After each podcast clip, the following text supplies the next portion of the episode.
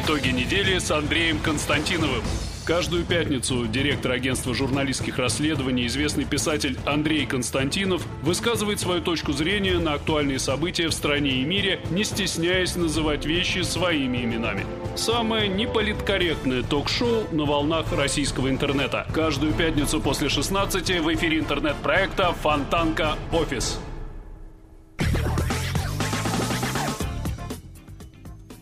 Это интернет-канал Фонтанка Офис. Я Надежда Мадзалевская. Рядом со мной генеральный директор агентства журналистских расследований Андрей Константинов. И мы, как всегда, по пятницам подводим итоги уходящей недели. Будем с вами до конца этого рабочего дня, так что, пожалуйста, присоединяйтесь. Андрей Дмитриевич, приветствую вас. Здравствуйте, Надя. Ну, давайте, наверное, начнем э, с главной новости, новости очень печальной уходящей недели. А, в Центральной Африканской Республике были убиты три российских журналиста Архан Джемаль, Александр Расторгуев и Кирилл э, Радченко. Давно не было слышно о цар ничего, наверное, со времен генерала Бакаса, большого друга Советского Союза, которого в Артеке торжественно принимали в пионеры. Ну, я не совсем тут с вами соглашусь, потому что они просто не были, эти новости, такими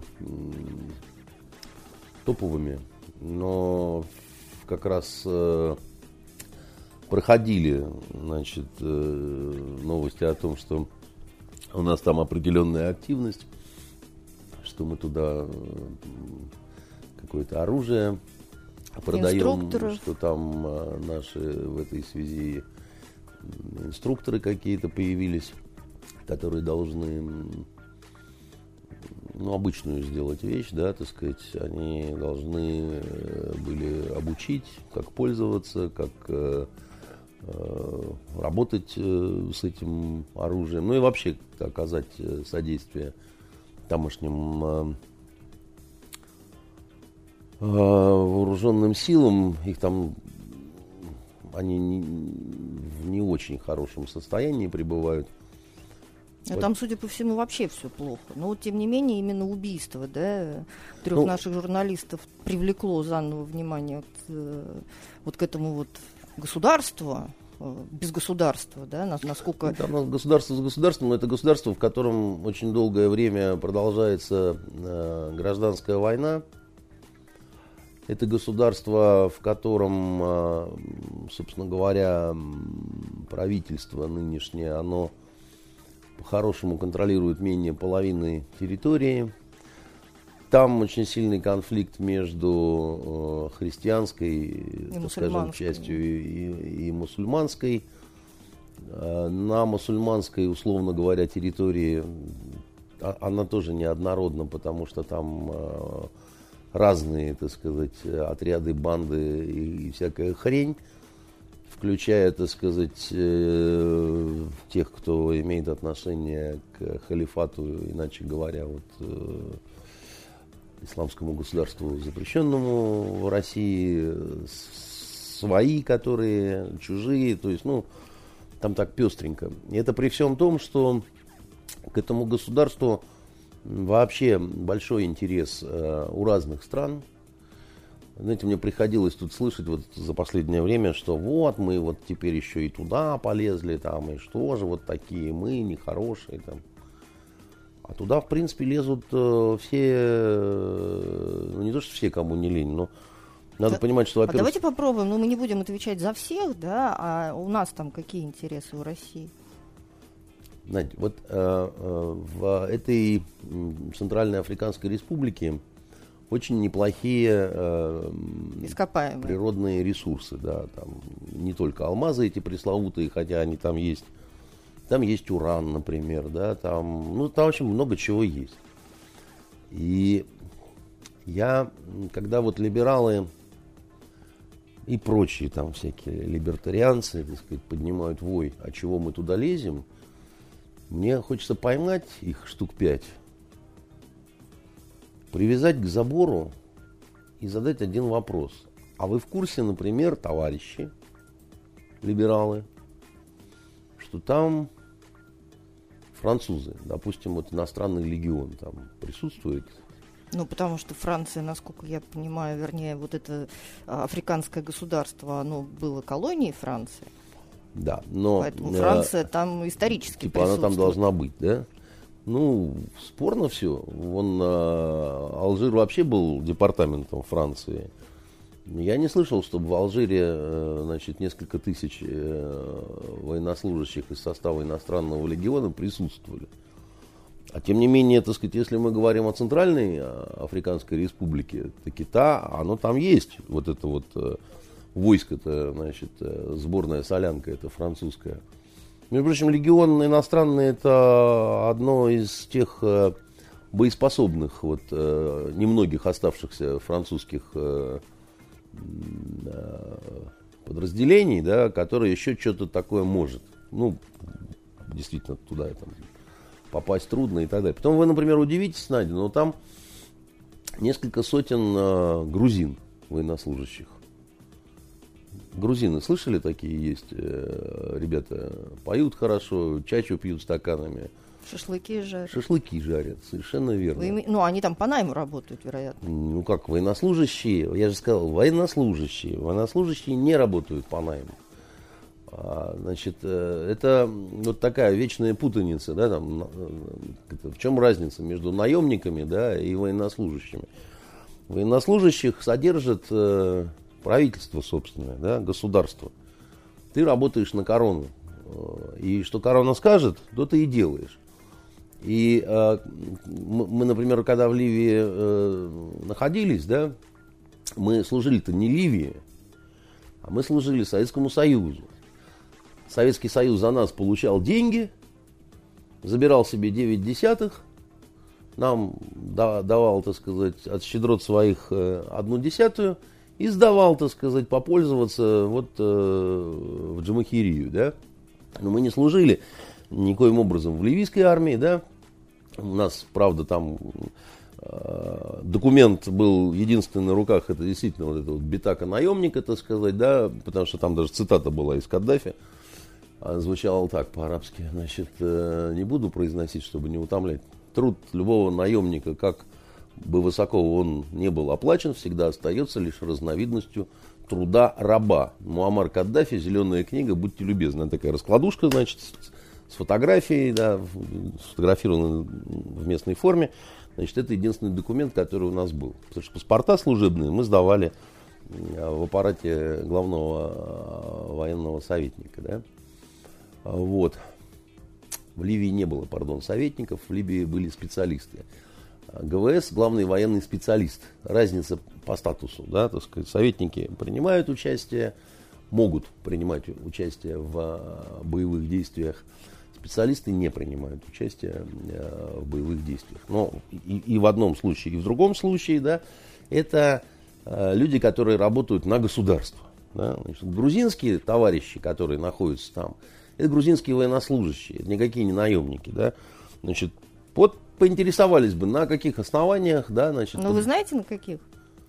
А что тут знать, так сказать? Это а, все шуточки, так сказать, вот этого замечательного а, соединения, которое вы называете блок НАТО, плюс грезы Евросоюза там, о собственной армии, они вот в ротационном, так сказать, таком плане по соглашениям, по доп. соглашениям с теми, кто не входит, так сказать, допустим, в НАТО или входит в качестве неполноправного члена, так сказать, договаривается, кто какие туда там контингенты посылает. Я просто про что говорю, сейчас не будем касаться, так сказать, юридической вот этой составляющей, договориться с э, вот этими князьками местными, да, там, о том, что где-то там будут какие-то там части, неважно кого, хоть эстонцев, они на все будут соглашаться, потому что для таких стран это вот эти вот лагеря, части там и так далее, это те места, где можно заработать, да, и не только проституцией, вот, хотя и это процветает,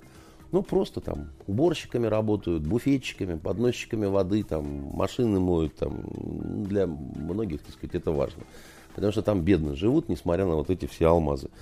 Кстати говоря, а, вот эти вот полезные ископаемые, в данном случае, если мы говорим о Центральной Африканской Республике, они как, как в этом, 17 мгновениях весны. Пьяный воздух свободы сыграл с профессором Плечнером злую шутку. Значит, здесь тоже, когда есть что делить, Вот начинаются эти, в том числе, гражданские войны не только по вопросам, связанным с религиозными или какими-то идеологическими разногласиями, но еще и тупо, да, так сказать, а кто будет, собственно говоря, ну, кто, владеть, кто будет Совершенно владеть. верно. Как, как, как вот многие не понимают, допустим, причина конфликта нынешняя, вот э, то, что идет в Ливии и, допустим, в Сирии, да, в, в чем разница, да? Разница в том, что при достаточно пестрой политической поляне, на первый взгляд, в Ливии, да, э, и э, даже вот этим пресловутым исламистам там задают вопрос, а как вот вы, почему вы воюете там с другими исламистами там, значит, и так далее. Они говорят, так вы, наверное, вообще ничего не понимаете, мы вообще за нефть деремся.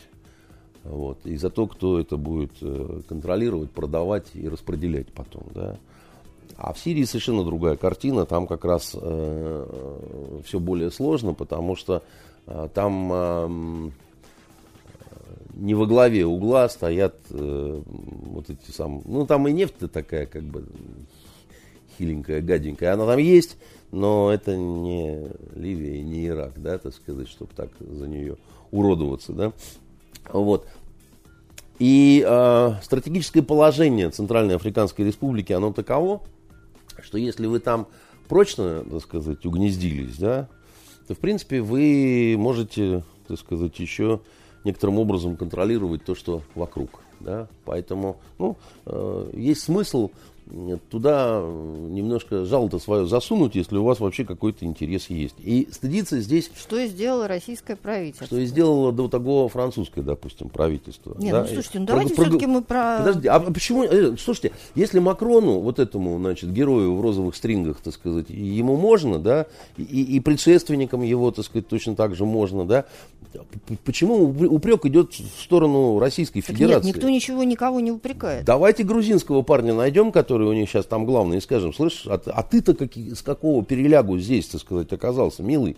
Геноцвали? Ау!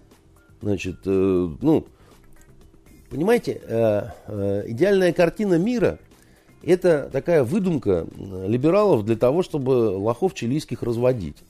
Значит, надо, пора уже как-то понять, что на самом деле э, все, это, все эти разговоры там, про равенство, братство, там, то, все, так сказать, и так далее – а, как про равенство, братство, по-моему, не либералы говорили. Да, и, и, и, и либералы тоже, да, и, и, знаете, у англичан еще в 19 веке была присказка о том, что, э, значит, э, заповеди, всем известные христианские, они к востоку отсоятся, не работают.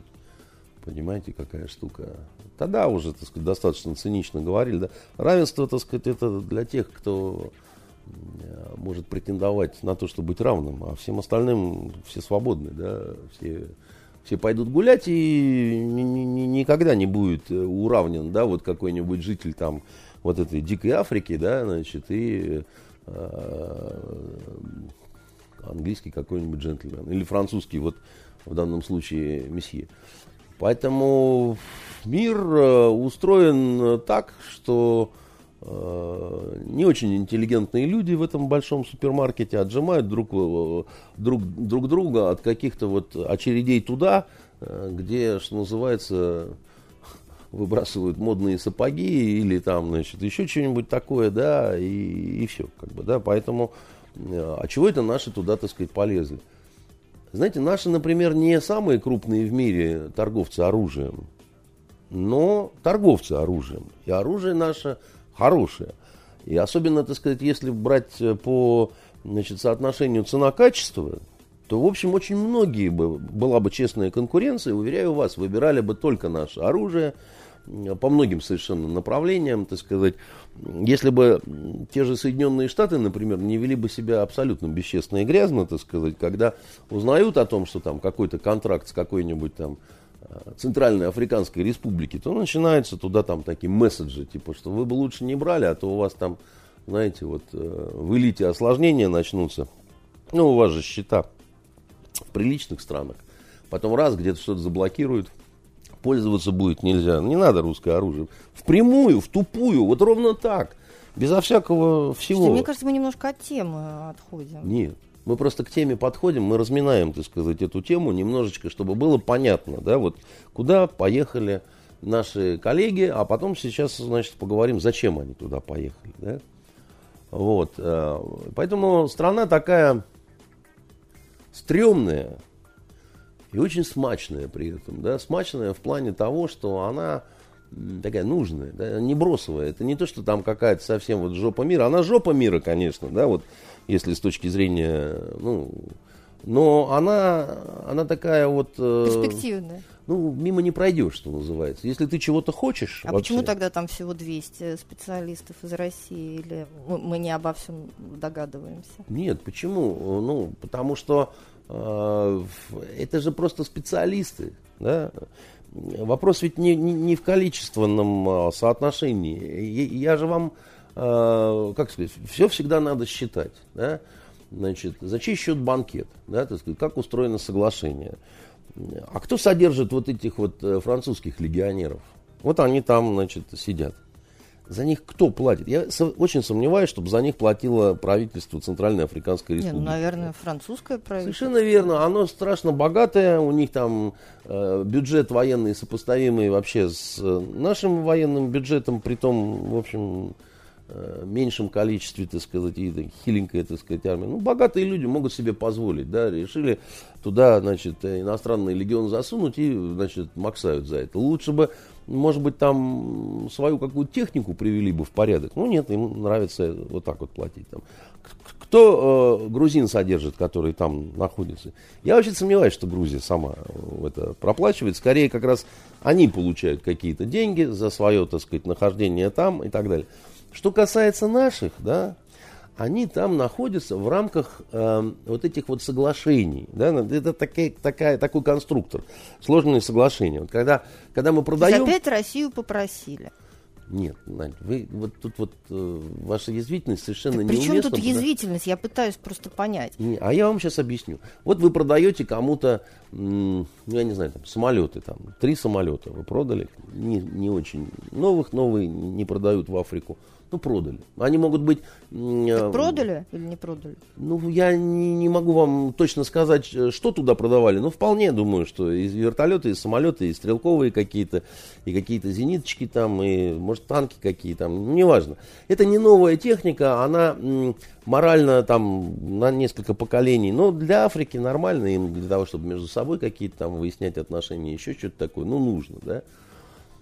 Вот ей надо научиться пользоваться. Да, значит, э, это сначала там, объяснить, как устроен танк, как его заводить, как его обслуживать, да, то есть, как из него производить стрельбы, как э, проводить регламентные работы. Да. Это обучение долгое. Это не просто вот э, сидишь там, лекции. Не, ну понятно, что это нужно не, показывать, не с феном разобраться. Да. Да. Регламентные работы, да, так сказать, через полгода да, там, проводим там, то, пятое, десятое. Кроме того, при поставках, да, значит, часто как э, делают, да, допустим, сборку делают э, в России, потом поставляют, потом нужно сделать на месте облет, объезд, да, так сказать, показать, что оно все, так сказать, исправно работает и так далее. Поставить соответствующий комплект э, запасных э, частей. Дальше нужно научить э, их пользоваться ими не в плане, как вот личный мой автомобиль, да, а танки, они, допустим, действуют группами, да, в составе, соответственно, там, подразделений. Ну, то есть там, научить воевать? Взвод, рота. Это даже не, не, еще не воевать, да, это просто вот, ну, как Ликбез. сказать, пон, да, это понять, как вообще, так сказать, эта игрушка, так сказать, Нет, ну, то, что работает. вы сейчас э, рассказываете, напоминает, что им рассказывают о том, как вообще, ну, хотя бы в теории ведутся боевые действия, да, что там танк, э, это не самокат, что там ездит он не в одиночку. Надя, вот вы рассуждаете как типичный гражданский, конечно, человек. Если вы такие умные... Я вас, нет, я вас уверяю, что так очень многие рассуждают. Почему вы не ходите строем, так сказать? Я попробую сейчас вам объяснить. Значит, вот э, из чего война состоит, да?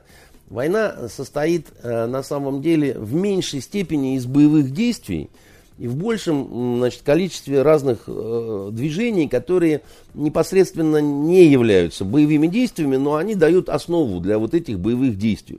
Война это всегда перемещение, да, так сказать. В одну сторону маневр совершили для того, чтобы сконцентрироваться, собрать какие-то силы. Там. То есть это э, называется подготовка к ведению боевых действий? Это не совсем подготовка к ведению боевых действий, да, так сказать. Ну, я не знаю, как вам это значит, объяснить.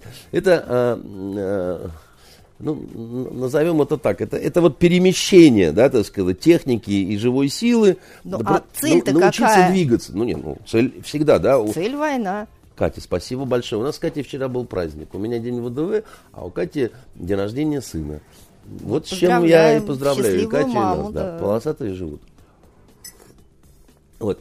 Если вы покупаете любую ну, игрушку, да, вы должны понять весь диапазон каких-то возможностей. Да? И если вы покупаете то, что предназначено для того, чтобы действовать слаженно, да, вот есть, такой, есть такой термин – боевая слаженность войск. Воевать до тех пор, пока не достигнут минимальный уровень боевой слаженности войск, да, так сказать, чтобы э, одновременно, так сказать, производить движение, маневр, почему друг друга при этом не передавить там и так далее, да. Куда там воевать-то? Сначала вот это нужно все, значит, э, как-то понять. Нет, ну вообще в стране, где не прекращается гражданская война, М. все-таки мы Да. же наверняка Россия там оказывает э, помощь э, законному правительству.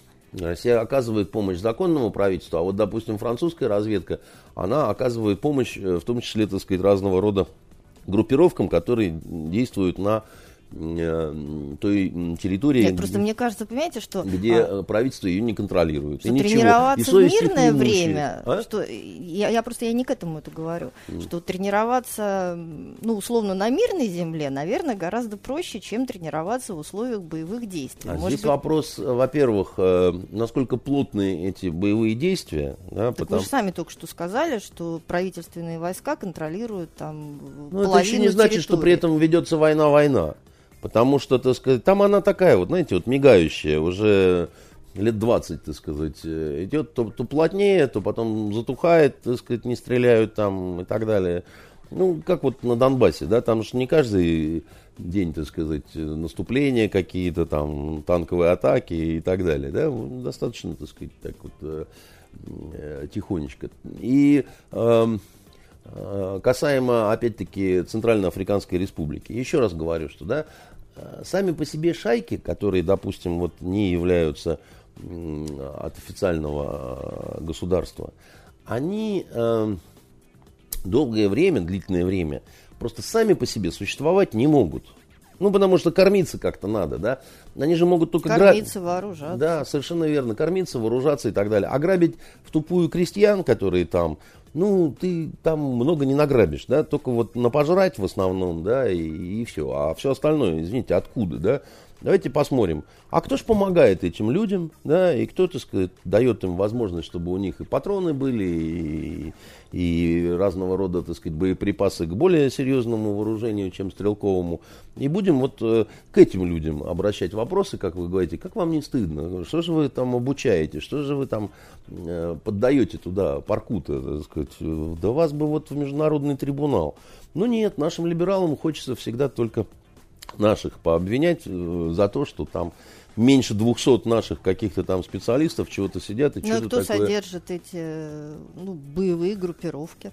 А Кто содержит боевые группировки? Вот, например, та, которая, судя по всему, имеет прямое отношение к гибели наших товарищей, я бы адресовал э, всех э, заинтересованных во французскую военную разведку задать этот вопрос. А случайно вы, дорогие друзья, харю свою французскую туда не засовывали? Там вот как бы у вас все чисто? Вот хотелось бы убедиться, честно говоря. Потому что вопросы-то есть, именно такого свойства, понимаете? Вот. И они не такие вот из пальца высосанные. Ах, Россия, там Вагнер сидит, понимаете, ушами шевелит и все на свете контролирует. Да? Ну, это просто не понимать. Что касается того, э, за чьи деньги находятся наши там, товарищи. Когда подписывают э, соглашение о поставке вооружения, военной техники иной какой-то техники, они многоступенчатые. И там, допустим, сначала по непосредственно продаже техники, да, потом доп. соглашения по э, тому, Обслуживанию. да, по, по обслуживанию, по поставке, так сказать, специалистов, по тому, какое количество часов и какие занятия они должны проводить и так далее. Они вот такие, такие вот тома, значит, и, э, соответственно, в рамках таких вот соглашений осуществляется набор людей, которые там э, что-то такое делают. Там небольшое количество военнослужащих находится, как правило, вот в таких ситуациях. Это, ну, это их нельзя называть военными атташе, но это э, Э, раньше это было ГИУ, Главное инженерное управление, да, которые сопровож... Э, офицеры, которые сопровождали поставки непосредственно и, возможно, так сказать, отвечали за обкатку какую-то. Да. И гражданские люди, которые раньше были военными, допустим, чаще всего, да, и могут осуществить инструкторские разные, значит, какие-то в этом смысле работы. И надо сказать, что э, это часто делают военные компании, частные военные компании в мире, во всем. Да? Россия этот рынок э, успешно просрала значит, э, во многих совершенно позициях, поскольку не имела никогда вот этих вот частных военных компаний, были пробелы и в законодательстве, и вообще вот после развала Советского Союза, потому что в Советском Союзе это было по-другому все значит, устроено, не могли понять, как это делать. И там полулегально какие-то полуотставные товарищи, полунеотставные, где-то что-то такое вот сопровождали, и все это было э, ну, в достаточной степени геморройно. Да? Сейчас, да, а, значит, что такое частные военные компании? Частные военные компании – они существуют э, уже э, больше 50 лет. Э, в начале, в 64-м, что ли, году первая была зарегистрирована в Англии, если мне не изменяет память. И с тех пор оно пошло-поехало. Они есть в огромном количестве в Америке, в Англии, они пионеры, так сказать, по этому делу, в Испании, во Франции, вот в самых передовых гуманных странах прикреплены, как правило, бывают к разным министерствам. Это где как. Где-то Э, к Министерству обороны, да, так сказать, к военному ведомству, где-то к Министерству внутренних дел, вы не поверите. Да. Есть, по-моему, даже прецеденты, что и к Министерству труда, или к э, Министерству иностранных дел. Ну, то есть это такое частно-государственное партнерство? Это такое частно-государственное партнерство, которое очень выгодно государству. И сейчас мы говорим не о нашем государстве, а мы говорим о западных государствах, потому что о нашем государстве рано просто говорить. У нас нет закона о ЧВК, и если какие-то и есть, то они по факту есть, а по де юре их не существует и существовать не может, просто законодательство не позволяет, грубо говоря. Да? Хотя давно, наверное, надо было что-то делать в этом смысле. Значит, э, для чего э, очень много глупой, дешевой детективной романтики в отношении этих ЧВК, причем стараниями в основном как раз западных кинематографистов, журналистов, э, каких-то писателей, которые там ужасы пишут, а Blackwater это такая, там они там всех свергают, всех замещают, всех убивают там, и всех поедают. Да. Значит, в основном э, э, частные военные компании нужны там, где по разным причинам э, армейские подразделения не, ну, не должны, скажем, делать какую-то работу. Либо потому, что она грязная. Э, ну, это больше... Ну, понятно, чтобы не морать честь мундира, я думаю, все понимают. Но это больше относится все-таки к прошлым годам. 70-е, 80-е годы, разного рода всякие вот эти вот военные перевороты в Африке, которые были делом рук вот этих вот э, наемников, там отдельные товарищи, отличавшиеся. А, а второй момент заключается вот в чем. А, вот эта вот романтическая сторона э, вопроса, то, что вы говорите, чтобы не морать честь мундира, да, но она не основная. Дело в том, что э, это очень серьезный бизнес, очень солидный бизнес. Э, не может армия вымогать денег с населения или, допустим, с правительства той страны, да, ну, потому что это как-то слишком похоже будет на обычный разбой. Ну, мы же все-таки все уже современные люди, да. Вот, англосаксы тоже понимают, что просто пиратствовать уже нельзя. Они говорят, нет, вот мы не можем это сделать, но вот мы можем порекомендовать. Есть товарищи, они вам все сделают, но за это надо платить. Например, за охрану дорог, грузов, периметров, да, то есть это такие вот э, охранные, по сути дела, функции, да, вот вполне себе э, ЧОПы такие только вот международные, э, и обучение, и вот инструкторское дело, да, то, тоже этим занимаются в основном разные отставники, которые, значит, убивается здесь два толстых зайца сразу на повал. Первое – это возможность пристроить э, своих отставников, дать им возможность перед такой вот совсем пенсией-пенсией э, заработать гораздо больше, чем они получали, служа во французской армии или в английской или там в американской. Да? Причем э, зарплата больше в разы. Иногда там даже до того, что в 10 раз может быть больше, там, ну, в зависимости от. И второй момент, так сказать, государство получает себе. Ну, грубо говоря, а мы, а мы берем деньги за набой. Да, так сказать, мы вам помогли, да, значит, ну, вы нам... Где как это оформлено, где какими-то налогами, где, опять-таки, доп. соглашениями разными, ну, и так далее, и тому подобное. И по всему миру, да, значит, Южная Америка, Африка, Ближний Восток, вот эти вот частные военные компании просто, значит, как кони живут на самом деле. Вот, и, э, и наши думали, думали, и наконец сказали, ну а мы-то чего? Ну, самые с деревенскими рожами, что ли, так сказать. У вас тут прям вот уже, значит, аж пиджак заворачивается, и рожи лоснятся. Ну, мы что же, в общем-то, все то же самое делать можем. В чем проблема, товарищи дорогие? Да? Мы инструкторами не можем где-то выступать.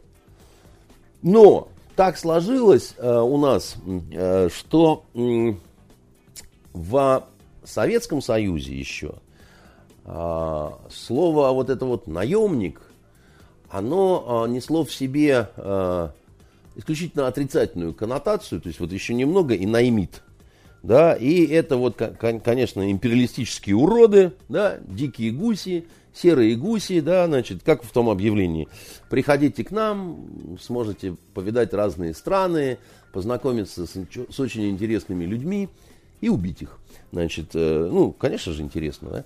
А, это десятилетие, фильмов масса было, да, даже вот Жонов Георгий в одной из реинкарнаций судьбы резидента, такая уже там показывали, как он вот разоблачал лагеря вот этих вот наемников, там где-то в Африке, там в камуфляже, так сказать, бегал, там это судьба резидента 3 или судьба резидента 4, так сказать, уже было, там же, там же тоже было, были продолжения как-то, да, вот. И автоматически, да, это как-то перенеслось дальше на потом, на то, что вот э, дело это плохое. К тому же, так сказать, по нашему законодательству наемничество, оно является, в общем-то, уголовным преступлением, да, и как-то, значит, человек, который где-то там занимался вот этим, он должен быть потом, значит, привлечен, и вот такая вот коллизия, так сказать, есть. То есть нам как бы сейчас этим бизнесом заниматься затруднительно, скажем так, э, в рамках э, нашего российского законодательства, но хочется. Когда хочется, но затруднительно, что делают обычно? Да? Вот если нельзя э, значит, ввозить креветки из-за санкций российским бизнесменам, они что? Они становятся белорусскими бизнесменами, да, в которых, а там, допустим, так сказать, во-первых, пенсионная реформа давно проведена, а во-вторых, да, значит, законодательство разрешает, допустим, я не знаю, как это в Беларуси устроено, потому что это, я образно говорю, потому что ты можешь стать киргизским бизнесменом, казахским, или где там еще найти, вот, или грузинским, э, если у них там законодательство вот это все разрешает, да. Дальше оформляется шараш-монтаж такой, значит, вот какая-то фирмочка, да, так сказать, которая буферная, да, она вступает в взаимодействие там уже, допустим, непосредственно с какими-то там российскими предприятиями, да, а то, что там набрали всяких тварей по паре, да, так сказать, с разнообразными паспортами, так кто же запрещает э, в российском, допустим, предприятии или киргизском работать люди, у которых вообще паспорта всех стран СНГ, да, и, и, и, и при этом у всех фамилия Сидоренко, допустим, или наоборот, э, значит, э, Вася Иванов, да. Это совсем вообще вот, ну, не обсуждается.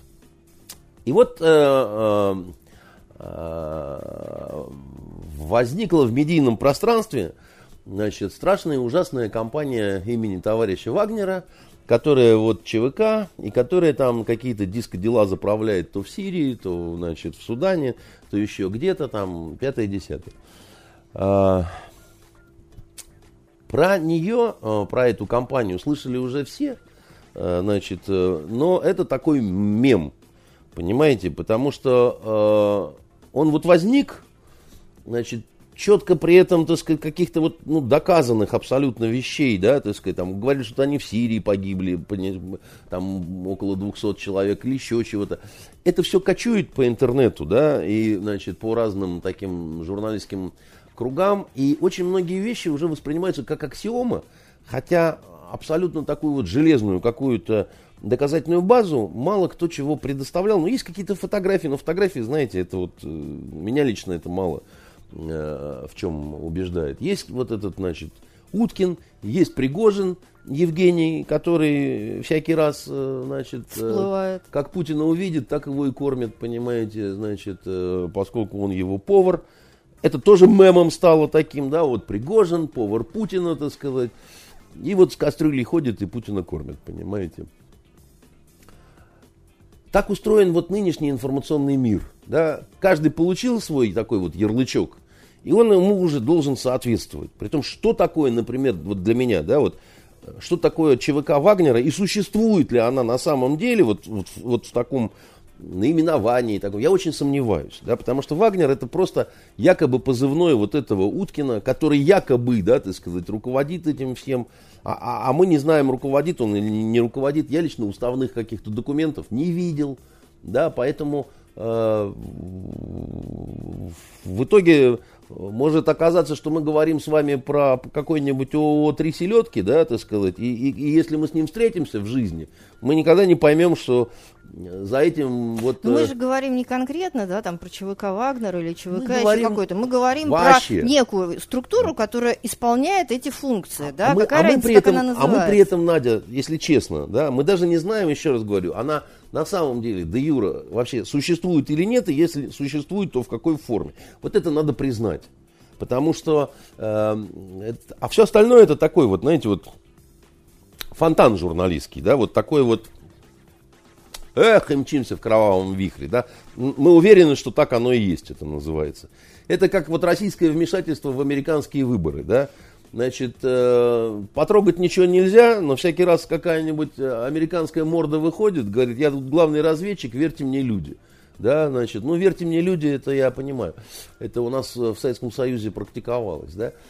А, И, коль скоро э, наделили, ну, всеми дьявольскими совершенно вот, э, ну, то есть вот ЧВК Вагнера, там Пригожин, э, значит, он в свободное время кормит Путина, а, значит, и все зло мира исходит оттуда. И они присоединили Крым, э, и зарятся на нефтяные скважины, значит, какие-то, и вот, ну, просто, да вообще, как бы, нехорошо. Давайте поближе туда, все-таки, ближе к Центральной некуда, Африканской что- Республике. Ближе-то некуда. Это... А дальше, как я понимаю, происходит следующая история. Поскольку какое-то такое вот летнее затишье на информационных фронтах случилось, скрипали не мрут, да, значит, э, э, какие-то там бомжи непонятные истории, значит, с, с- с новичком, э, и Трамп встречается с Путиным и говорит, что ему было очень хорошо э, с нашим э, президентом наедине, прям вот до сих пор успокоиться не может, как ему хорошо было. Вот. И переводчица молчит, как рыба об лед, не рассказывает, что они там проделывали. Но у нас есть товарищ Ходорковский. Это вообще совесть планеты, который, э, ну, для многих, вот для вас, например, для меня это просто беглый зэк, значит, который, как оказалось, ну, такой не бедный, вот он на свободу не только с чистой совестью, но и с капиталом, да. И он спонсирует разные там журналистские расследования, там то все, пятое, десятое, да. И вот э, у него фонд какой-то есть там. А что не, не проследовать-то вот, э, если в Центральной Африканской Республике там жуть творится какая-то, там какие-то вот обормоты, значит, и каждого из них лично клеймил Вагнер, понимаете, раскаленным э, этим самым э, железом. И оттуда исходит угроза миру. Понимаете? Потому что где Вагнер, там и Пригожин. Где Пригожин, там и Путин. А где Путин, там Крым присоединяют обычно. Вот этим все, все и заканчивается. Понимаете? Они и в Африке могут Крым присоединить. Поэтому люди должны знать о том, что там очень опасно. Дальше что нужно? Дальше нужно провести журналистское расследование и показать его, ну, так сказать, в свободной прессе. У нас-то ее нет в Питере и в Москве и вообще в России. А на Западе она есть. Но это должно быть произведено российскими журналистами. Ну, тогда больше доверия, потому что если какие-нибудь опять там белые каски вынырнут или какой-нибудь там какая-нибудь Сьюзен, э, значит, э, или Пруденс, понимаете, постоит на берегу моря, уточек покормит хлебушком, не зная о том, что в соленой воде утки не хотят плавать. Значит, э, а где взять тех, кто, э, значит, э, согласится туда поехать? Ну, где? Кому обращаться?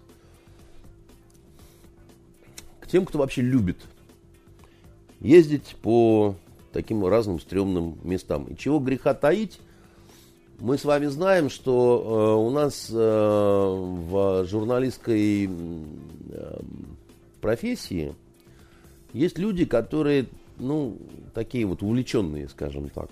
Войной? Да? Увлеченные войной. Мы с вами их видали, многих, да, и про многих понимали, что это, ну, такой случай, на самом деле, практически медицинский, потому что это сродни наркотику. Вот они приезжают, тут э, какое-то время ведут себя там так или эдак, а потом ищут возможности любой ценой туда снова, так сказать, адреналин ловить. Я ничего не, я нормально рассказываю, да, это не, э, как сказать, не опровергается вашим журналистским опытом. Вы тоже же на телевидении таких видели, да? Здесь себя ведут как потерянные души, да, так сказать, неприкаянные, непристроенные, да, так сказать, часто в личной жизни у них какая-то ерунда, а людьми себя там чувствуют. Оттуда возвращаются с деньгами с какими-то, с впечатлениями, там еще что-то, и снова потом еще нырок э, нужен. Вот этой группе нашей, да, вот как, про которую мы сейчас говорим, она целиком состояла из людей, которые не первый раз, э, так сказать, э, все это испытали. Причем там действительно в таких командировках интересно. Там, ну, остро чувствуешь жизнь во всех ее проявлениях. Иногда приятные всякие, сопровождаются приятными такими. Вот, например, э, вы слышали про такое понятие фронтовая любовь? Конечно. Слышали, да, наверняка. Это когда очень обострены чувства, и вот э, люди прямо вот бросаются друг на друга, да, и там Главное не жениться потом э, после таких ситуаций, потому что в мирных э, условиях это все не работает, как бы, да. И, э, почти как курортные романы. Это, это, это почти как курортный роман, только намного более такой вот концентрированный, с реально такими африканскими страстями. Мне приходилось видеть людей, которые просто вот почти с ума сходили от этих чувств, там, и там хватать за руки и говорить там, ради бога, прошу тебя, вот три месяца потерпи, если все так и останется потом, да, тогда женись. А, а так не надо, вот, значит, это все там кардинальных каких-то решений. Ну вот, и у этих людей, они же так друг друга знают, клуб по интересам, да, и посмотри. Они должны быть определенный такой вот э, либерального такого окраса оппозиционного, ну и нашли, вот как бы собрали, да, значит. Пообещали деньги на расходы, на то, на все. А опять же, как вот э, устроены в этом смысле наши либеральные СМИ, которые там с какими-то работают э, стрингерами, не стрингерами, просто с авторами. Сказать, что все богачи и что всех проплачивает Госдеп там или Ходорковский, ну это неправда, да, так сказать. Там если и поступают какие-то денежки, они не такие большие, и, в общем, ребята не жируют, как бы, да, там. Поэтому, когда возникает возможность съездить в командировку и немножко заработать, да, то... Как правило, от этой возможности никто не отказывается. Да, как правило, от этих возможностей редко кто отказывается в силу просто того, что, ну, а что, мы там 10 дней ну, стрёма, зато потом там полгода нормально вообще живем, так сказать, не думаем о том, как что, какие кредиты гасить и так далее. Я с Арханом Джамалем был знаком, и я... У нас хорошие были отношения, при том, что я Архана взгляды не разделял, мне многие вещи не нравились, так сказать, мне...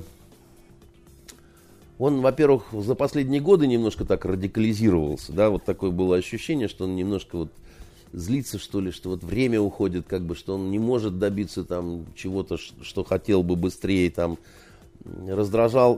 После Крыма там совсем у него там, как бы такой вот очень резко а, анти такой взгляд э, появился, и стали его любить, очень приглашать на «Эхо Москвы». Хотя он не только на «Эхо Москвы» ходил, он такой известный был э, журналист, э, очень известен был его отец, конечно, вот, Гидар. И Архан, он... Еще раз говорю, я совершенно не разделял его взгляды. Но Архан, безусловно, был человеком очень мужественным, очень храбрым, таким отважным почти до безумия.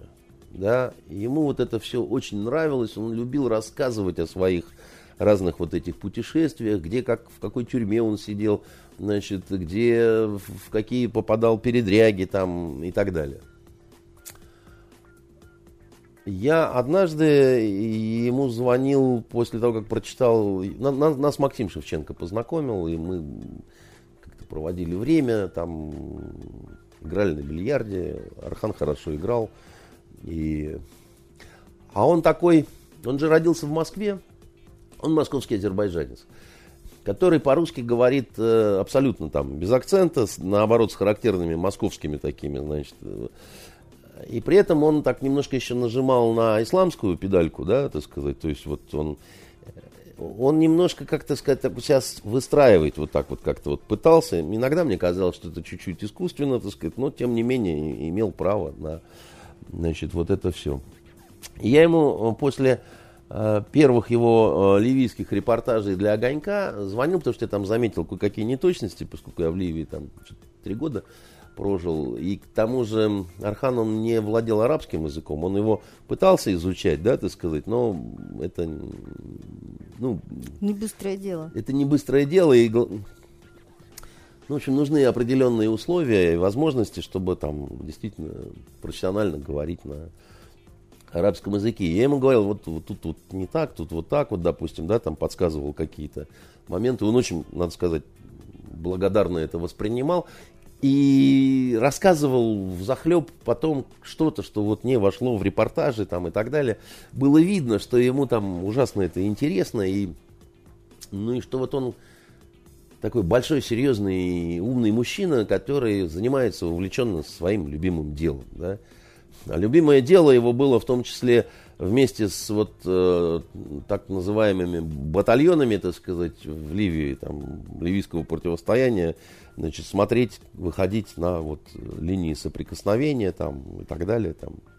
Он в итоге получил там пулю в ногу а, в Триполи непосредственно. И дело там, а, это было тяжелое ранение, и он едва не потерял ногу. То есть просто там повезло, что там были наши или наши, или украинские медики, или, или смешанная какая-то там была команда, украинские медсестры, русские врачи, что-то такое. Ну, в общем, удалось сохранить ногу, и Максим Шевченко, он ездил, забирал его. Очень смешно рассказывал, как он э, добирался, и как, чтобы потом за, забрать Архана домой, как они там все это. И тогда вот у него после этого, ну, как, это такая психологическая штука. Получил ранение и выжил, и вернулся, да, и очень многие после этого считают, что что они бессмертны? Ну, не то чтобы бессмертный, но такой вот я покрещенный теперь, так сказать, э, с венцом, уже дальше ничего не будет, так сказать, и так далее, да. Вот. И вот случилось так, что они, значит, все погибли. Я не случайно... Я взял сюда в студию учебник наш журналистского расследования – а, просто чтобы не быть голословным, я, мне за эти дни приходилось комментировать там, потому что задавали вопрос, насколько ребята нарушали правила безопасности. Да, вот э, при работе репортеров военных и людей, которые в условиях горячих точек, так сказать, занимаются расследованиями журналистскими. Слушайте, ну нарушали они их, возможно, не из-за собственной безалаберности, а из-за того, что так было для них э, проще и надежнее там сделать то дело, которое они рассчитывали сделать? Ну, я скажу так, э, вот не оскорбляя памяти погибших, я не сомневаюсь, что все были э, профессионалами, но они нарушили вот все, только, что, все, что только можно нарушить.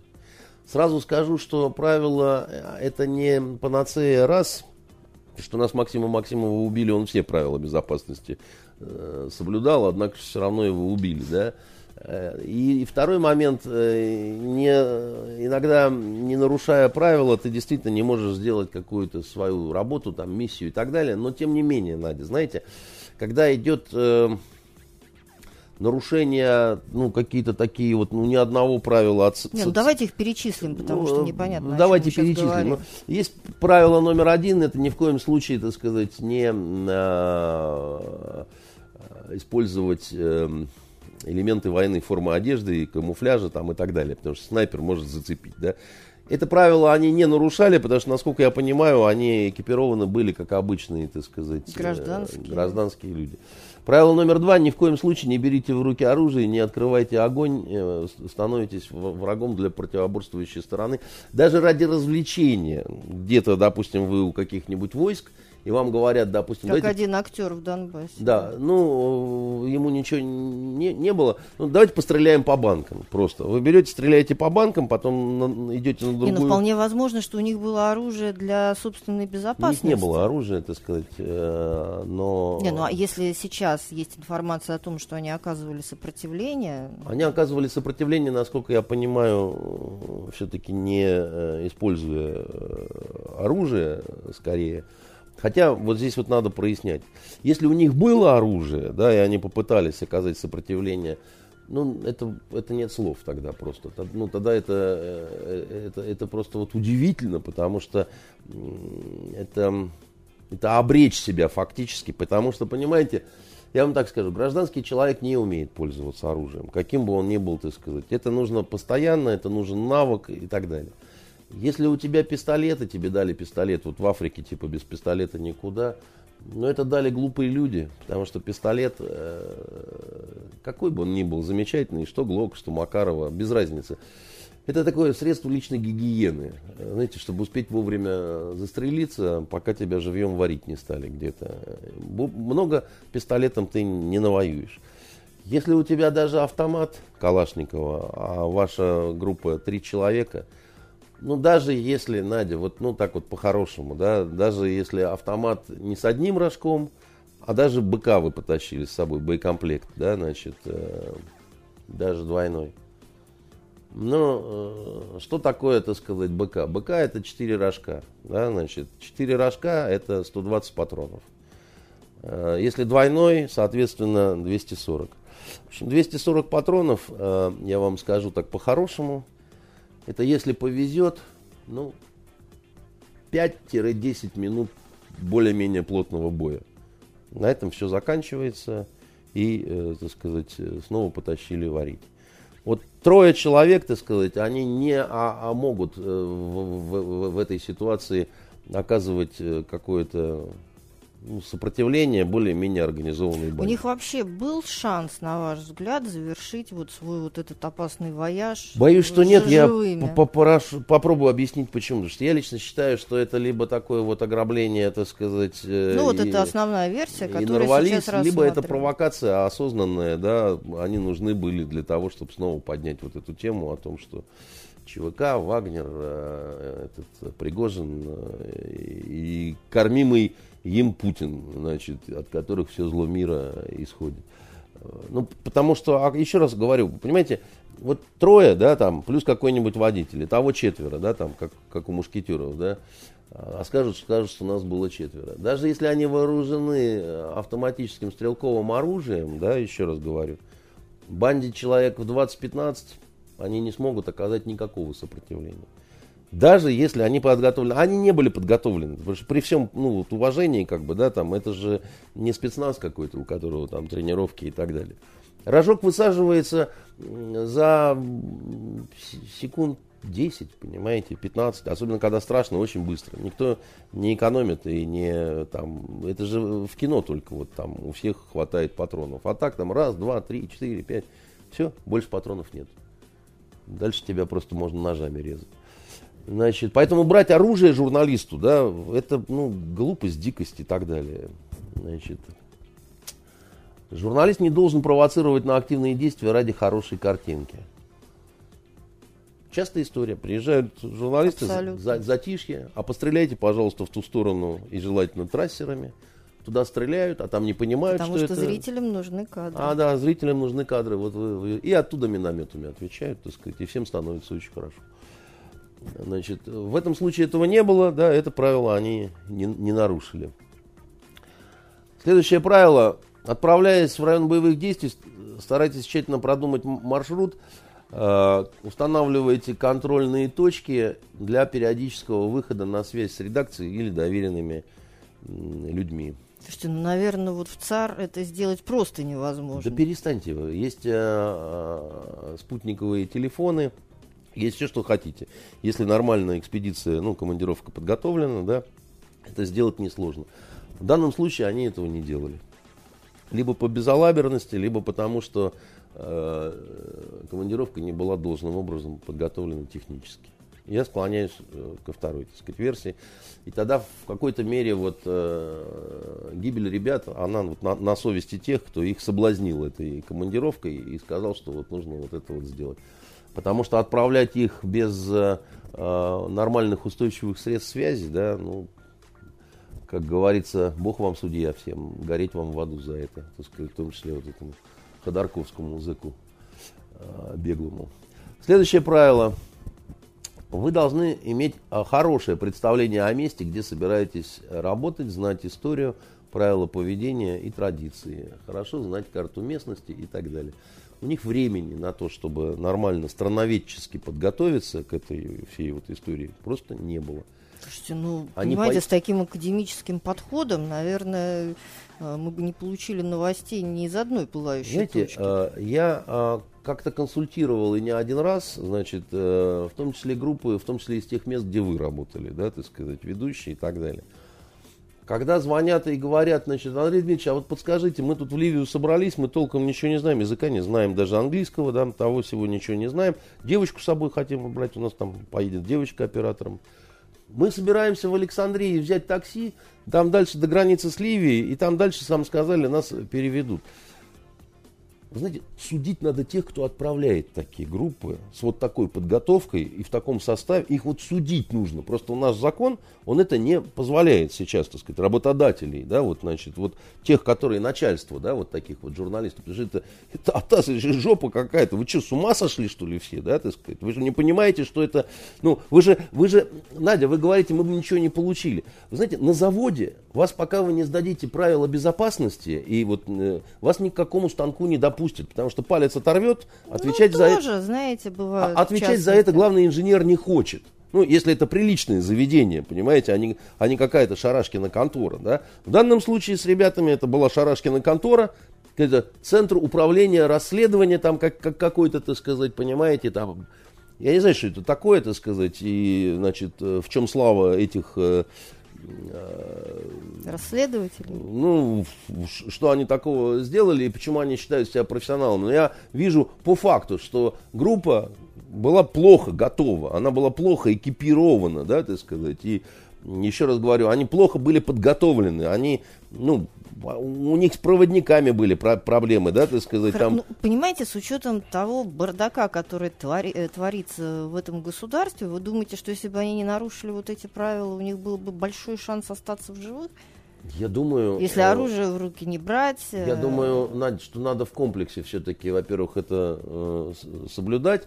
И второе, вопрос всегда один. Овчинка стоит выделки или овчинка не вот стоит это выделки? Вот единственный вопрос. Вот мне кажется, деле. что э, овчинка не стоила выделки по Любасу, потому что, так сказать, а что они там вообще могли снять? О том, как Вагнер пушку заряжает, так сказать, и сейчас, э, значит, в западную цивилизацию пальнет или что?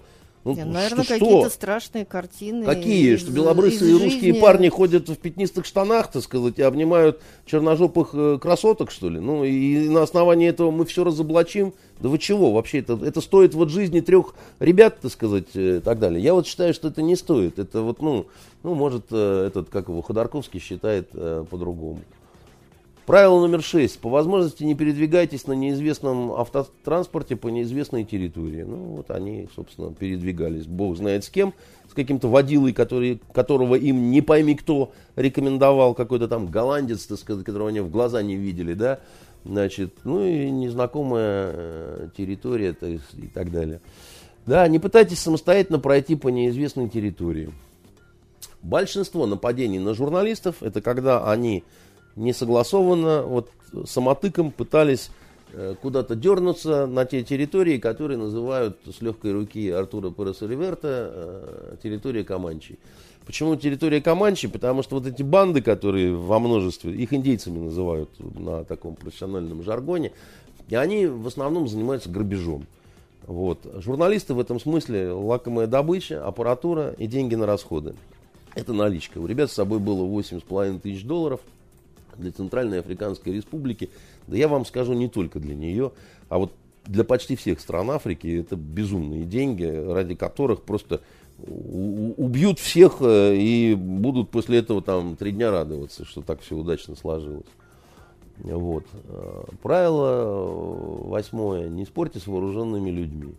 Кто бы перед вами ни был, от военнослужащих до значит, вот, участников неформальных каких-то объединений. Судя по всему, у ребят как раз возник какой-то конфликт. Уж не знаю, да, там, что у них было, не было, какое сопротивление и так далее. Но, видимо, спор какой-то вышел. Знаете, как погибла Наташа Алякина, когда был Буденовск? Это вот как, как, как иногда это бывает. У нее муж немец был, фотограф. Они поехали, вот когда Басаев захватил Буденовск. И на блокпосту что-то стали ругаться с, с нашими вот федеральными, с офицером, потому что что-то с аккредитацией вот у этого немца что-то было там куда-то не туда. Ругались, ругались, ругались, ругались, ругались, ругались, ругались, ругались, наконец их пропустили. А там на, у пулемета на блокпосту солдатик стоял дебил. И ему очень не нравилось, что его лейтенанта там, или старшего лейтенанта, кто он там был, что его прямо так вот обижают, да, вот на повышенных тонах и так далее. Он совершенно не хотел никого убивать, этот солдатик. Он просто, как вот ребенок, повел за машиной пулеметом и сказал бубу, ну вот ту-ту-ту, вот это вот. Только у него на, на спуске пальчик был, а спуск, э, поскольку электрический, так сказать, очень легкий. Короткая очередь э, в, в два патрона, а пули вот такие, это крупный калибр. И у Наташи там в груди дырка, так сказать, была величиной с кулак. Сзади следующая машина была, на которой наш Александр Львович Горшков, так сказать, ехал. Еще, так сказать, э, сидела рядом с немцем Наташа живая, а через минуту она уже мертвая, так сказать. Он все потом правду пытался найти, там долго из России не уезжал. Вот и все. Ну, посадили потом этого обормота, так сказать, лет на шесть. Кому от этого, ну, легче стало там или еще чего-то, понимаете? Так это в России, это не в Африке где-то. А в Африке там, понимаете, вот там более-менее цивилизованное, значит, это вот побережье Средиземного моря, да, так сказать, где хорошие фрукты выращивают и апельсиновые сады. А дальше там Сахель вот начинается, так сказать, а, а, уже пустыня, там Сахара, так сказать, э, транс, вот этот африканский коридор, где вообще все можно и можно все купить. И еще дальше ниже, так сказать, туда к югу, там просто, ну, вообще просто, понимаете, так сказать, там, ну, там как в этих, в пещерах Алибабы, понимаете, кого только не встретите и, и еще только не, не, не, не сделаете, да. Там закон тайга, прокурор бегемот, понимаете, так сказать. И, ну, там вы просто не понимаете, как там люди живут вообще совершенно. Там они последние лет 500 э, как-то вот мало что меняется, так сказать, хотя холодильники появились, понимаете. И в этом смысле там вопрос подготовки, там, они бывали в разных странах, но, но как-то при этом вот так вот вести себя, да, так сказать, как вот они, да, ну, значит, есть э, правило э, по поводу лишних документов с собой не брать. Но ваши собственные документы должны быть в порядке. Они нарушили это правило, у них просроченные какие-то, так сказать, удостоверения разных... Нет, но они ехали туда, собственно, как туристы, не как журналисты. Так, Надя, дело в том, что это грубейшие... Хотя, ну, с другой стороны, а вы, представ... а вы думаете, что они попали бы туда по журналистской аккредитации? Сколько бы они ее времени согласовывали? Ну, вообще, кто бы им ее дал? Так, ну, и вы готовы за это жизнью заплатить? Кто, кто бы дал, никто бы не дал, но, понимаете, можно поехать с, с удостоверением хотя бы Союза журналистов, так сказать, вот с этой зеленой картой, так сказать, и так далее. Но если вы едете туда с какими-то просроченными этими удостоверениями известий, да, так сказать, это точно ну, палево, потому что если вас предосмотрит, да, неважно, кто вас шмонает, да, и находят какие-то вот эти вот просроченные там документы и так далее, это, это ну, это серьезная проблема. Ты кто? Я журналист. Да нет, ты не журналист, ты шпион, понимаешь, ты, который пытается себя выдать за журналиста. Вставай как к стенке, мы сейчас тебя кончать будем. Ну, это вот, вот оно, понимаете, это, этому учебнику много лет уже, на самом деле. Мы, мы же это не выдумывали, когда это писали -то. Мы же это не делали для того, чтобы вот сегодня э, в нашей программе я говорил, так сказать, какие-то вот эти неприятные вещи. Это третье издание, так сказать, на самом деле, а, он, а это третье издание 2010 года, 8 лет назад, э, ну, третье издание вышло, понимаете. Ну, что здесь, секреты, что ли, какие-то, да? Без особой надобности не демонстрируйте дорогую аппаратуру и значительные денежные средства. Это может спровоцировать э, ограбление, да? Ну, ну, ну понятно, давайте мы не будем Что-то надо еще говорить. Да? Я, я, я просто хочу сказать, что, знаете, иногда бывают случаи, когда вот, э, э ну, как вот хоть в учебник вставляет и сказать, как, как не надо делать, да, и, э, к сожалению, еще раз говорю, да, если вы едете в опасную командировку, да, ну, вы говорите там, а никто бы не дал, никто бы не, не взял, так сказать, да нет, это не так все. Только надо, ну, тогда уж не скупиться, да, так сказать, ну, э, если товарищ Ходорковский, который организовывает это все, значит, э, хозяйство, так, алло, очкастый, ты, значит, обладаешь значительными денежными средствами, организовать серьезную охрану, да, ребят, чтобы, так сказать, э, у них там, я не знаю, взвод местной полиции их сопровождал. Это, это вопрос только денег. Больше ничего. В чем проблема? И у меня лично возникает вот такой вот момент, как бы, да, кому выгодно, да, вот эта вот э, вся вот э, ситуация. Снова получается, да, значит, что вот эта вот волна идет относительно того, что ну, по Евроньюз каждый день молотят, да, так сказать, что приехали расследовать Вагнера, тут-то их и убили ну, э, я бы так впрямую не увязывал, да, вот э, эту ситуацию, если мы не говорим о том, что их подставляли те, кто нанимал их на эту же работу. Понимаете? Вот в этом смысле тогда они связаны. Но а какой смысл Вагнеру их убивать? Это что, приехали люди, которые беспощадно все сейчас разоблачат? Что разоблачат?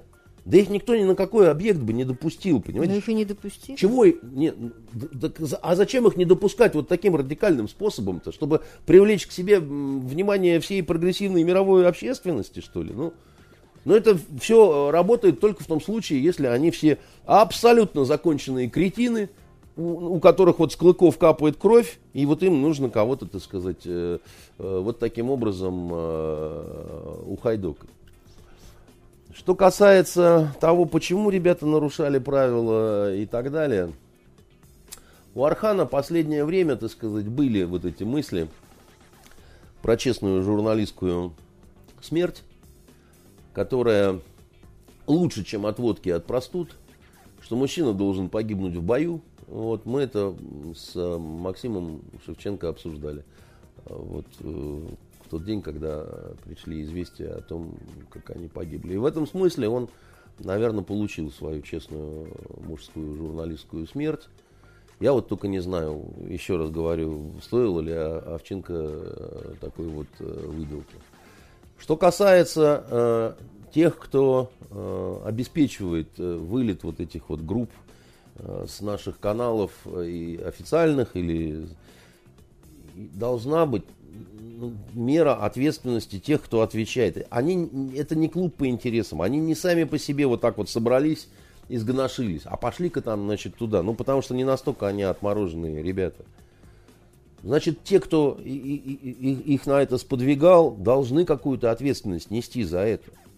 Мы вот э, с Александром Львовичем Горшковым, да, вы знаете, что мы разных э, взглядов совершенно э, на мир, устройство и так далее. Он более либерального, так сказать, плана, я, значит, э, э, понятно все со мной. Мы сидели так спокойно, и, он говорит, Андрюх, вот при, при всем, при всем, говорит, и я бы в этот блуд никогда вписываться не стал, потому что ну, это блуд вообще в чистом виде, вообще вот это все, вот это вот, вот этот вот кишмиш. Это я не знаю, говорит, ну, какие должны быть деньги и какие должны быть необходимость какая, то сказать, в этом во всем, чтобы вот в это... Вот Нет, конечно, вот... со стороны это очень выглядит, очень сильно выглядит как авантюра. Это не то слово просто, понимаете, это, это какое-то безумие. Но я вам скажу, что это позволяет поднять еще и все-таки вопросы э, связанные с безопасностью журналистов, вот э, не таких фрилансеров, которые, э, значит, а и тех, которые у нас очень плохо с этим стоят дела. У нас лучше стали обстоять дела, чем не знаю, 20 лет назад, когда журналистов даже не снабжали бронежилетами, гражданскими бронежилетами, военными это нельзя. И каски военные тоже нельзя. Страховки хоть стали делать там и так далее. И вообще как-то обучать людей, понимаете, элементарного. Потому что раньше наши журналисты отмечались такой бравадой. Ага, французы в бронежилетах и в касках, а мы вот, значит, без бронежилетов, без касок, мы вот такие, так сказать, разудалые хлопцы. Ну, слушайте, ну это, ну, ну, храбрость и кретинизм это совсем разные вещи. Ну, просто это совсем разные вещи. Но это еще, понимаете, это еще и разговор о мере ответственности за собственную жизнь.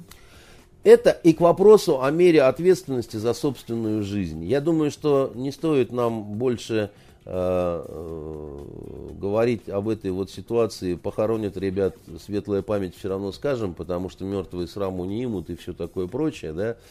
Э, но я считаю, что это либо ограбление, которое очень вероятно, просто нарвались, что называется, либо это давайте задавать вопросы тем, кто их туда отправлял, вот, и кто какую информацию о них кому сообщал, так сказать, и кому нужнее была вот эта вот э, смерть.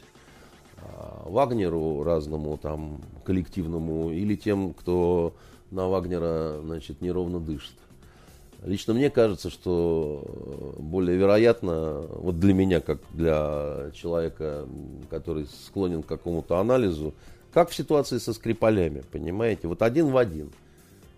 Ну вот нам эти Скрипали вот ну нахрен не, не, не, не нужны были. Сильно надо было бы, чтобы э, Скрипаля обменять но чтобы при этом он подох, он подох бы через неделю после обмена, понимаете, в замедленном таком вот режиме вот, э, от э, какой-нибудь прививки, которую ему перед вот, отъездом в э, Великобританию бы сделали, понимаете. А, но все однозначно говорят, что это кровавая гобня, значит, замочила, съела и так далее. И вот в этой, значит, истории западная пресса, так сказать, говорит, что это все Путин со своим поваром, понимаете, э, и так далее. И я так не считаю, не потому что я от какой-то вот э, захожу с симпатией к каким-то там частным военным компаниям, так сказать, и так далее. Не в этом дело. Ну, просто это, ну, как, как идиотизмом каким-то, так сказать, это отдает. Я Приятно, конечно, всех считать идиотами, кроме себя, но это такая вещь опасная.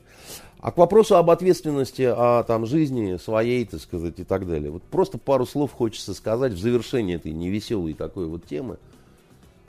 Знаете, в начале недели была супер новость про то, что нашего какого-то там альпиниста спасли в Пакистане. Александра Гукова спасли в да. Пакистане, где он э, да. очень неудачно пытался покорить вершину угу. Латок-1. Угу петербуржец. А, его напарник погиб, а этот герой, значит, он вот э, остался жив. Я не знаю, что делать с такими людьми, но ну вот, я, была бы возможность, я бы ему сказал, как тебе не стыдно, а? Альпинисты хренов. Из-за тебя другие люди рискуют жизнью, Сами пока вы, ты висишь, пока ты там подход. висишь, так сказать, и так далее. Добро бы ради чего-то путного, так сказать. Вы же это ради собственного удовольствия. Это же как вот эти рыбаки, которые у нас тут, значит, э, все время там рыбу какую-то ловят, а потом их, значит... А потом ловят их. А потом ловят их, и, и, и, и это вот какая-то сексуальная игра в кошки-мышки. У этого вроде бы семья, значит, дети там, еще что-то. А ты, ты взрослый человек, ты ты, ты не считаешь, что детей надо вырастить? Ты, ты не считаешь, что они должны при живом отце, так сказать, э, расти?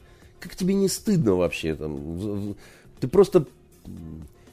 Я не знаю, то ли это вот от какого-то инфантилизма, так сказать, еще чего-то. Знаете, Надя, ну, знаете, как охота пуще неволя. Нет, охота может и пуще неволя. Но это, знаете, какая-то невзрослость. Мне приходилось много раз там э, какими-то рисковыми делами заниматься. Ну, приходилось мне, да, так, сказать, так было, да. Там, в Южном Йемене, например, там мне приходилось прыгать а, а с парашютом, так сказать, в разные такие интересные места, да.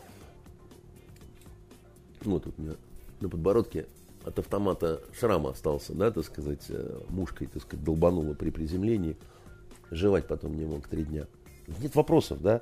Я же не сильно стремился к этому, да. Если вы думаете, что это вот, э, тем более прыгали на Д1 5 так сказать, парашюты 46 -го года. Там на секторах перкаль расходилась, понимаете, от ветхости. Значит, ну что делать? Родина, да, значит, приказала, э, с Родиной спорить не стоит. Как с вооруженными людьми, да, вот не надо спорить, и с Родиной не надо спорить. Ничем хорошим не закончится. Ну, предложи мне вот сейчас там, или где-то там, ну, а давай попрыгаем с пораженными. Я скажу, дурак что ли? Зачем? У нас он периодически наши девочки тоже там, а мы хотим с парашютом прыгнуть. Ты, ты дура, ты не понимаешь, что ты не понимаешь, чем ты рискуешь, да? Разбиться ты вряд ли разобьешься. Эти долбанные клубы, которые там вот везде вот это вот бросают, они там более-менее тебе служат парашют, хотя ты должен сам складывать себе парашют, укладывать. Ты должен пройти подготовку нормальную, да, ты должен научиться приземляться, так сказать, как падать там, как ну ладно, хорошо, не разобьешься. Ну, ну ты же можешь сломать себе ногу. Ну кому нужна колченогая девица? Они и так там мало кому нужны, так сказать. А еще хроменькую, косенькую никто ж не возьмет. А, а, а, а, а развернет, так сказать, по ветру мордой протащит по, по земле, значит, сколько потом будете к косметическим хирургам ходить? Что не понимаете вот этого всего, так сказать? А как папа с мамой плакать будут, так сказать, над инвалидной мордой вот этой потом, да? Это либо непонимание того, что вот это все может быть, и потом превратиться в большую проблему, которую надо э, решать э, годами. Я-то чего? Я, меня-то по, по колючкам морды тащило один раз, понимаете, Надя, я вам скажу. Вот Андрей Дмитриевич больше, знает, о чем говорит. Большего желания. Давайте пожелаем. Я, я, я сейчас мы закончим, да, я просто хочу сказать, что это свиньи натуральные, вот эти вот альпинисты, так сказать, анонисты, рыбаки, значит, и прочие, так сказать. И, и байкеры. Значит, да, и вот байкеры. А у нас сейчас вот, на, вот сейчас, у нас на улице Зодчего Росси, не въехать, не зайти. Вы же пешком шли к нам, правильно? Ну, у меня пробиралась. Понятно, вы пробирались. Пробиралась. А у меня пропуск. Ну, я, понятно. Но вы, понимаете, а, в ваши годы, понимаете, согбенная с сумкой, так сказать, как обычная вообще лохушка идет, потому что вот эти вот кожаные мотоциклисты. Я не понимаю, так сказать, взрослые люди, да. Ладно, вы всем, э, как сказать, угрозу нормальному движению, потому что там носится и так далее. Но когда человек обожествляет мотоцикл, и это становится каким-то высшим Предметом смыслом. Предметом культа. Да, его вот это все эти ночные волки там и прочее, вот это вот разное, так сказать, гопота. А почему их надо поддерживать? Зачем их пускать в Европу там, значит, еще чего-то? Это, они что символизируют? Я оседлал, значит, мотоцикл и куда-то там понесся, так сказать, весь, э, как это, мчусь в кровавом вихре, так сказать. Это какое-то только от бедноты жизни какой-то это может быть, и от большого желания походить на ангелов ада каких-то там, значит, или еще что-то такое, да. Это, это тоже какая-то невзрослость, понимаете, потому что ну, это опасная штука, да, так сказать, и на наших дорогах, с нашими водителями, там, значит, сколько их убилось, на моей-то только памяти, понимаете? Зачем? Я, я, как сказать, я не то чтобы совсем против риска, я хочу понять, ради чего? Братцы, жизнью можно и нужно рисковать, если есть ради чего. Ну, важного чего-то. А если просто так, так это получается она вам, как это, как один майор пьяный сказал в Триполи, жизнь моя копеечка, так сказать, и пошел блевать в, Средиземное море. И это так, в смысле, что ли, да? Ну, это тогда, значит, вы не дорожите вы своей жизнью, не нужна она вам вообще, так сказать. Вы в русскую рулетку какую-то играете, и, идиотов-то много. Государство, государство должно занимать по отношению к ним взрослую какую-то позицию. И говорить, товарищи идиоты, мы для вас построим специальные дома. Вот там хоть друг друга за жопы кусаете, так сказать, и лампочками закусываете, да? Хоть на велосипедах, хоть на там на чем. Вот этих велосипедисток в розовых наушниках, которые по нашему городу разъезжают, людей пугают, серьезных типа меня. Туда же, понимаете, в сибирские специальные места – где вот забором оградить, так сказать, и пусть они друг с дружкой там что хотят, то и делают. Потому что это, ну, свинство какое-то, и все. Ну, на этой ноте Меня просили сказать, про что прочитать. Э, значит, я с удовольствием... Вот мы лучше, чем всякие поганые англичане и англосаксы. Потому что они про нас только гадости, а мы говорим Хороший писатель Бернард Корнуэлл. Он э, один из моих любимых, кстати говоря, и он э, очень, э, ну как никто, мастерски пишет историческую прозу. Причем не абы какую, а развлекательную, да, в хорошем смысле. Но это очень хорошего качества. И у него есть э, замечательная трилогия, э, значит, э, о э, английском лучнике Томасе, значит, и все думали, что трилогия закончилась много лет назад. А ну, он четвертую книжку долбанул, которая называется 1356 «Великая битва». Да? И это такой приятный бонус к той вот, э, там, где Орликин, вот, э, Орликин, Орликин Еретик, э, забыл, как третья часть этой трилогии называется. Ну, в общем, я ее сейчас читаю, я смакую ее. Я уже прочитал э, три четвертых и, и сегодня, наверное, сдерживаю себя, сдерживаю себя. Но, э, а кто вообще не читал, так сказать, его ничего, я, конечно, советую всю эпопею о стрелке Шарпе.